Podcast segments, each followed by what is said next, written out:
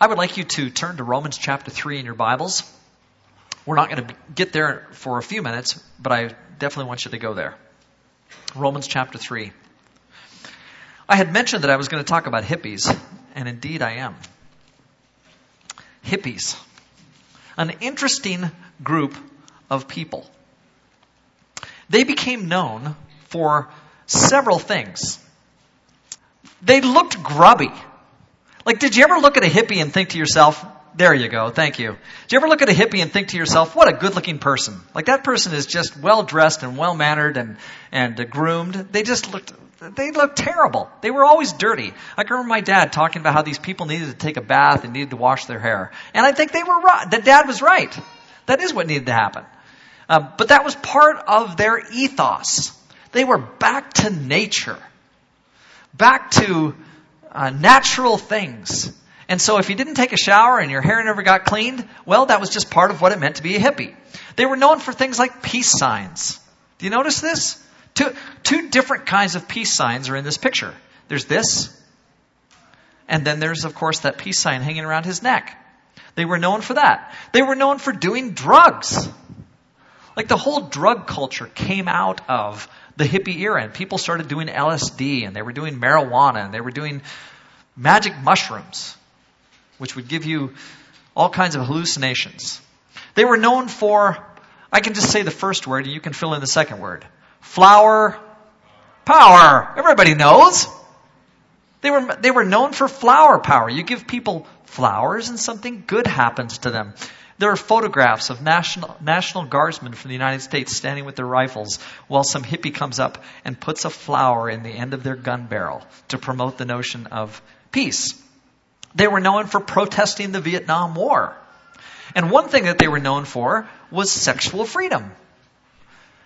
There were songs that said things like, Love the one you're with. Okay? If you, you may love somebody else, but if the one that you love isn't there, then love the one you're with. And they weren't talking about just have a nice relationship. But it, it, tended to be a sexual thing. And so there was lots of what they thought of as freedom that was present in this way of living. The whole rock culture and rock phenomenon really came out of rock and roll phenomenon came out of this whole era. Era. And I'm not sure if North America has ever been quite the same. Like for those of you who are in your 20s, you think, well, that's a bygone era without, you know, no impact really on us today. But that's not the case.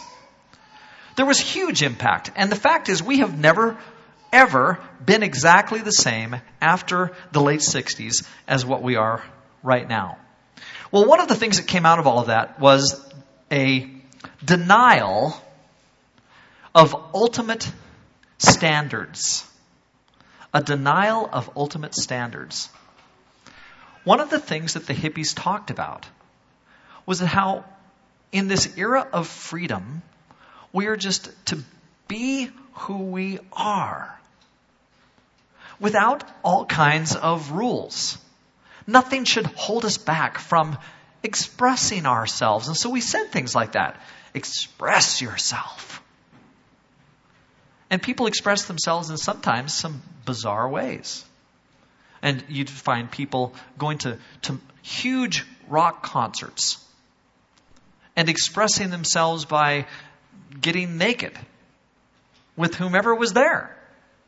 Sometimes they express themselves by uh, protesting against the war in extremely violent ways. They express themselves with all kinds of fanciful clothes like these, and colors, and designs. And the notion of impressionistic art came out of this era in a way perhaps like it never has at any other time. And so there was all kinds of free expression, very free, very natural. And there's a sense in which that's kind of attractive. I have to admit it's attractive to me. The idea of everyone just kind of being who they are. Having the freedom to be myself. Gary Zorn might have some rules. He might think Kelly needs to be like this as the preacher. But I could just be who I want to be. And so I could wear what I wanted. I could act like I wanted because I'm just a free individual. You shouldn't be able to put any ties on me or any bounds make me conform to any kind of an image. And we talked about the establishment and not conforming to the establishment. Well, I think that although there are some things that sound good about that, that there are problems. At least a couple, and here's a big one. Contemporary society, I think, tends to misjudge human nature, thinking that it's good. Prior to the first service, I went to Katie and I said, Katie, what do you think? Human nature, good or bad? If you have to make a choice. And she said, I think that human nature is generally not so good. When I turn on my television, I see bad news. And we just seem to keep doing it to ourselves. These bad things. And so if you're this extreme optimist today, I gotta tell you, I'm not. Not really. I think I'm an optimist in so many ways about life. But when it comes to asking the question about human nature and what we really are as human, nat- uh, as human beings, I am not all that positive. I've lived a while myself now. And when I look around and I ask the question about whether or not we're getting any better, things are just on the road up for human beings, I'm not convinced fact, I think in a lot of ways, although we've made so many technological advances, there seems to be like we would be making such progress and moving in a positive direction. We, we keep killing ourselves. We keep finding people doing things in our society that just seem so unfree, that aren't moving in a positive direction at all.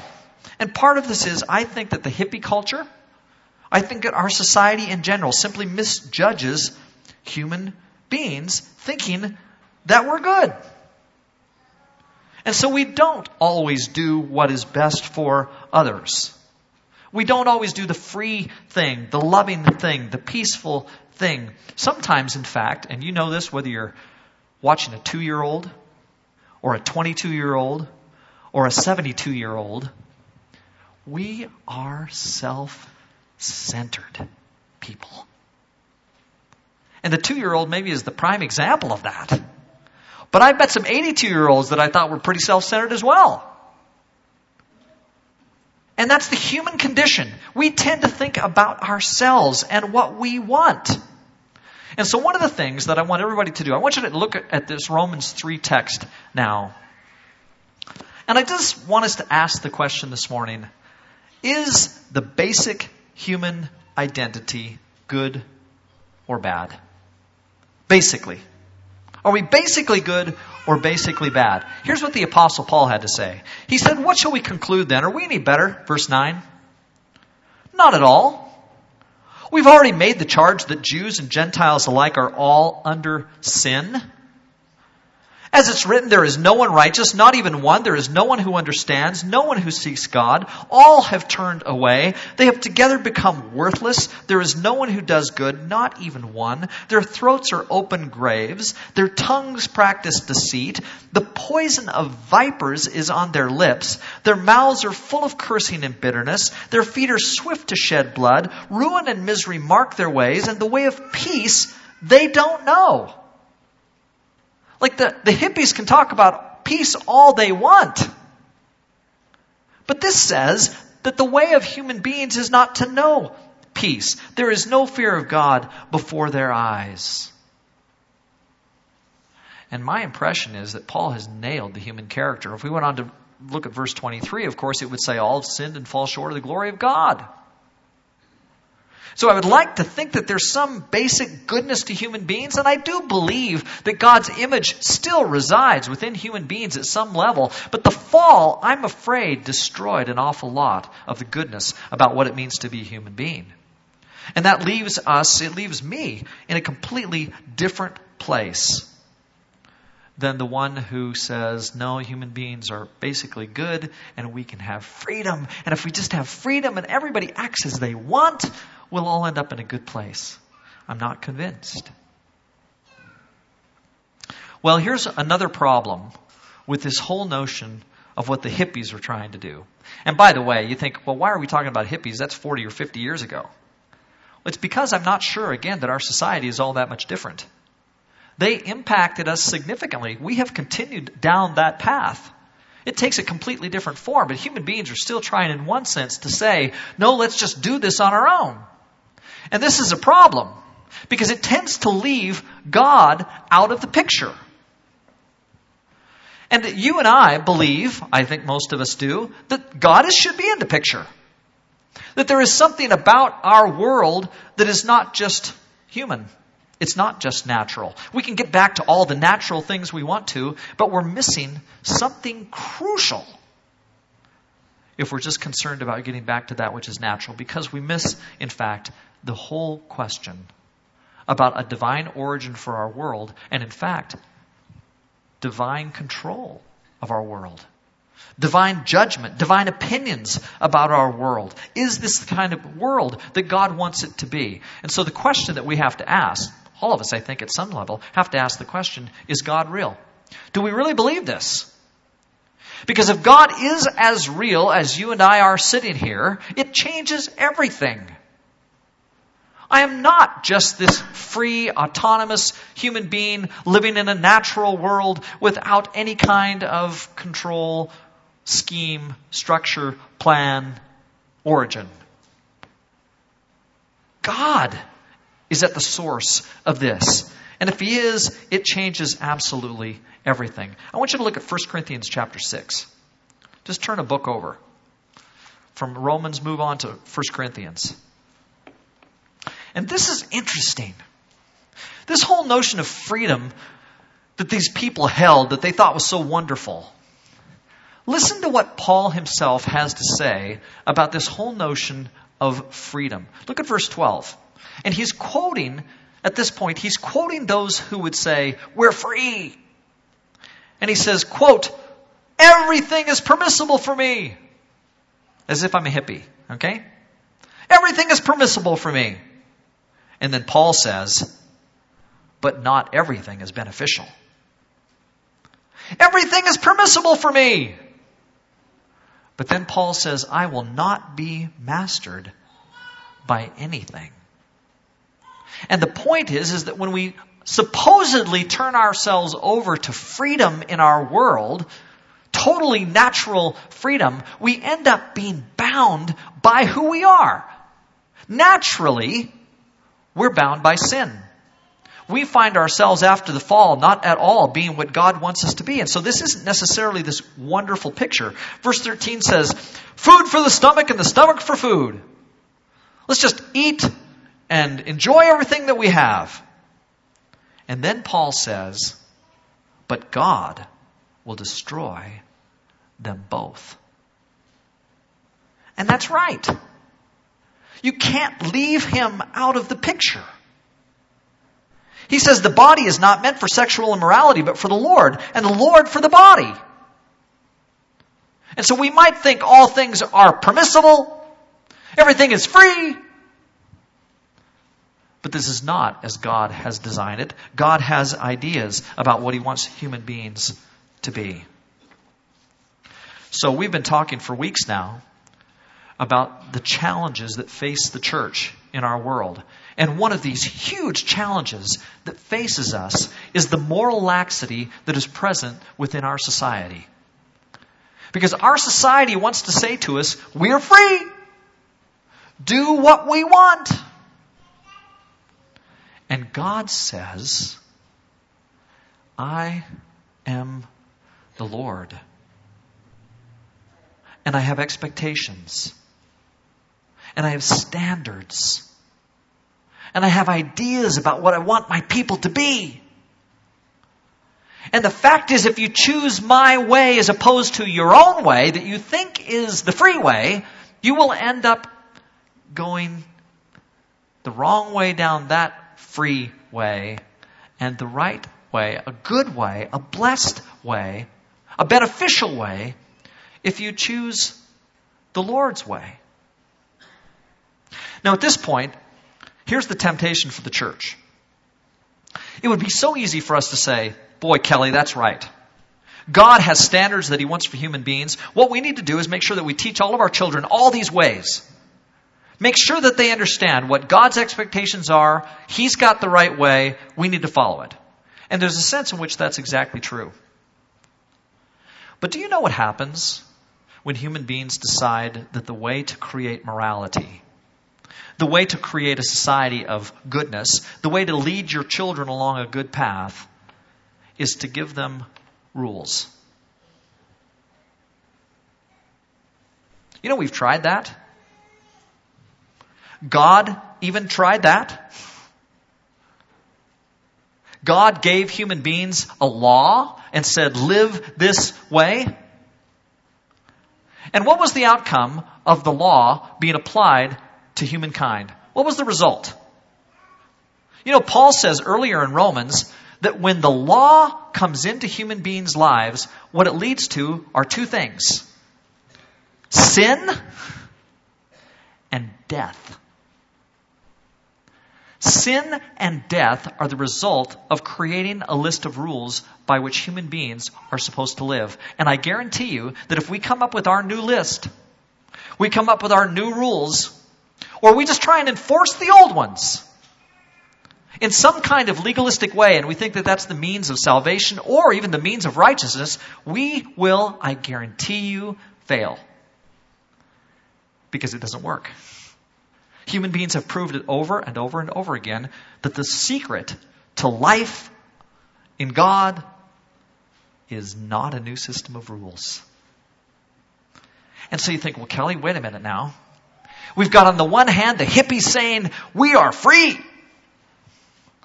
And we've got on the other hand those who have been godly in the past saying, we need to live by a certain set of rules and we're not free. And you're saying neither one works. So what are we going to do? Well, first of all, don't become a hippie. That's my best advice for this morning. It just doesn't seem to me like a fruitful piece of advice. For one thing, most of you would look really old trying to be really young. It just wouldn't work. Wayne, you could grow your hair out, put on a peace sign, and you'd look silly. It just wouldn't work.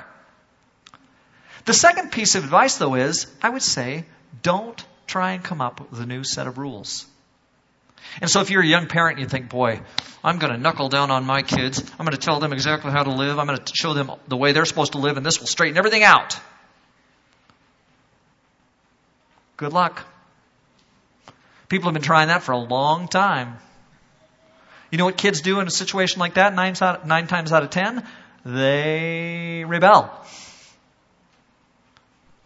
But there is indeed a biblical solution to creating morality and doing so in a way that is exactly how God really wants us to do it. And it comes under the new covenant of Jesus and life in the Spirit. I want you to turn to Galatians chapter 5. Galatians chapter 5.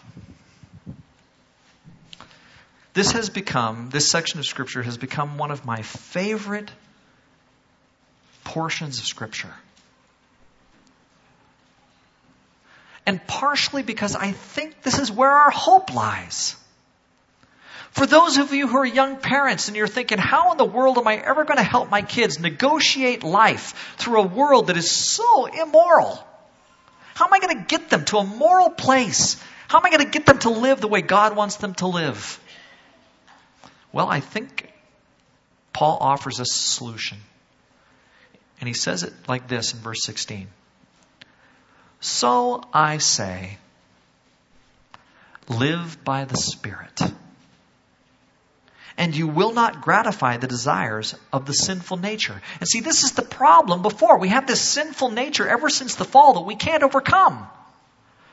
And when you take the law plus sinful nature, those two things added together, let's do that. In fact, let's do an equation. Look at, look at this hand over here. I'll do it backwards to me and, and right to you. If this is the first element of the equation, law, and you add that to the sinful nature, out here you've got an equal sign. Law plus sinful nature equals death. Every time. So something has got to change. And what Paul does is he gives us here new elements to the equation. And he says instead, have the spirit of life plus a new spiritual nature, and it equals life instead of death. And so, so I say, live by the Spirit, you'll not gratify the desires of the sinful nature. For the sinful nature desires what is contrary to the Spirit, and the Spirit what is contrary to the sinful nature. They're in conflict with each other, so that you don't do what you want to do. But if you are led by the Spirit, and this is the secret to it all. If you are led by the Spirit, you are not under law, no new set of rules, but these acts of the sinful nature, which he's about to name, they're no longer part of your life. Look at this. The acts of the sinful nature are obvious. Sexual immorality, impurity and debauchery, idolatry and witchcraft, hatred, discord, jealousy, fits of rage, selfish ambition, dissensions, factions, envy, drunkenness, orgies, and the like. And he says, I warn you, as I did before, that those who live like this will not inherit the kingdom of God. And the problem was that the hippies, or anybody else who tries to live this kind of free, natural, unfettered lifestyle will find themselves consistently going to this list because the sinful nature is still dominating who they are. But if by the Spirit of God, the sinful nature is transformed, which is so much what Paul wants to get across in Romans. Then there is a new way of living by the Spirit. And look at verse 22. Look at the contrast here. But the fruit of the Spirit, or you could say, but the fruit of life in the Spirit, the fruit of living as God wants us to in the Spirit, is love, joy, peace. Boy, the hippies wanted peace. Here we go. They wanted real love. Here we go patience, kindness, goodness, faithfulness, gentleness, and self control. And then he says, against such things there is no law. And when he says that, what he really means is these things can't be legislated. It is a new life, not a new set of rules. It's a new heart. It's a new mind. God's Spirit takes you over rather than you trying to live by some code. And it is absolutely the only way I know for human beings to actually be successful in living a moral life. And so here's the challenge that the world gives us. The world says, live this way. And it's absolutely an immoral life. Like so often, the world is just calling us into darkness. And Christ says, or live the way of the Spirit. And following after Christ, giving your heart completely to Christ, allowing the Spirit to live within you because you've given yourself completely to Jesus, it's the only way I know for human beings to actually live moral lives before God. Will we be perfect? No.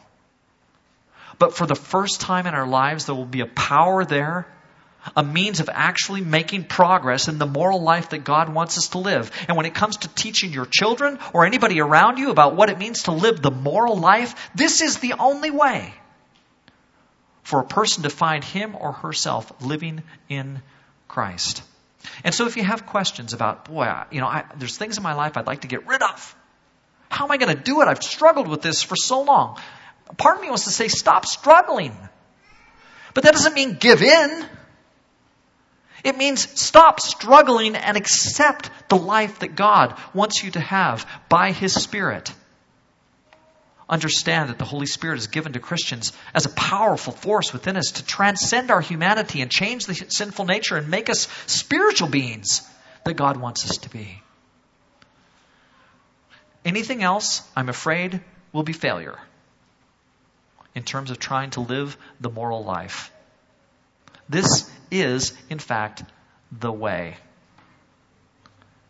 We need to choose this way. If there's any hope for humankind and even ourselves to live the kind of moral lives that God wants us to live. Let's pray. Father, there are people here today who need to choose your way. We need to stop trying to live by the law We need to stop living according to our own selfish freedoms. We need to center our hearts and our minds on you and your will for us and recognize that it's only in you that we have real freedom. It's only in you that we have really changed hearts, transformed lives, and the capacity to live as you would want us to live. And so, Father, for each person here today who has not chosen that yet, help them to. Move them through your Spirit to, to be transformed and to choose the life that you would want them to live before you. Father, we have this huge challenge of the world saying that to go their way is the way. But God, it doesn't measure up. It's not at all how you want us to live, and it ultimately leads to a life of darkness. Help us instead to stand where you want us to stand, in the light, blessed by the Spirit, living as you want us to live. It's through Jesus we pray. Amen.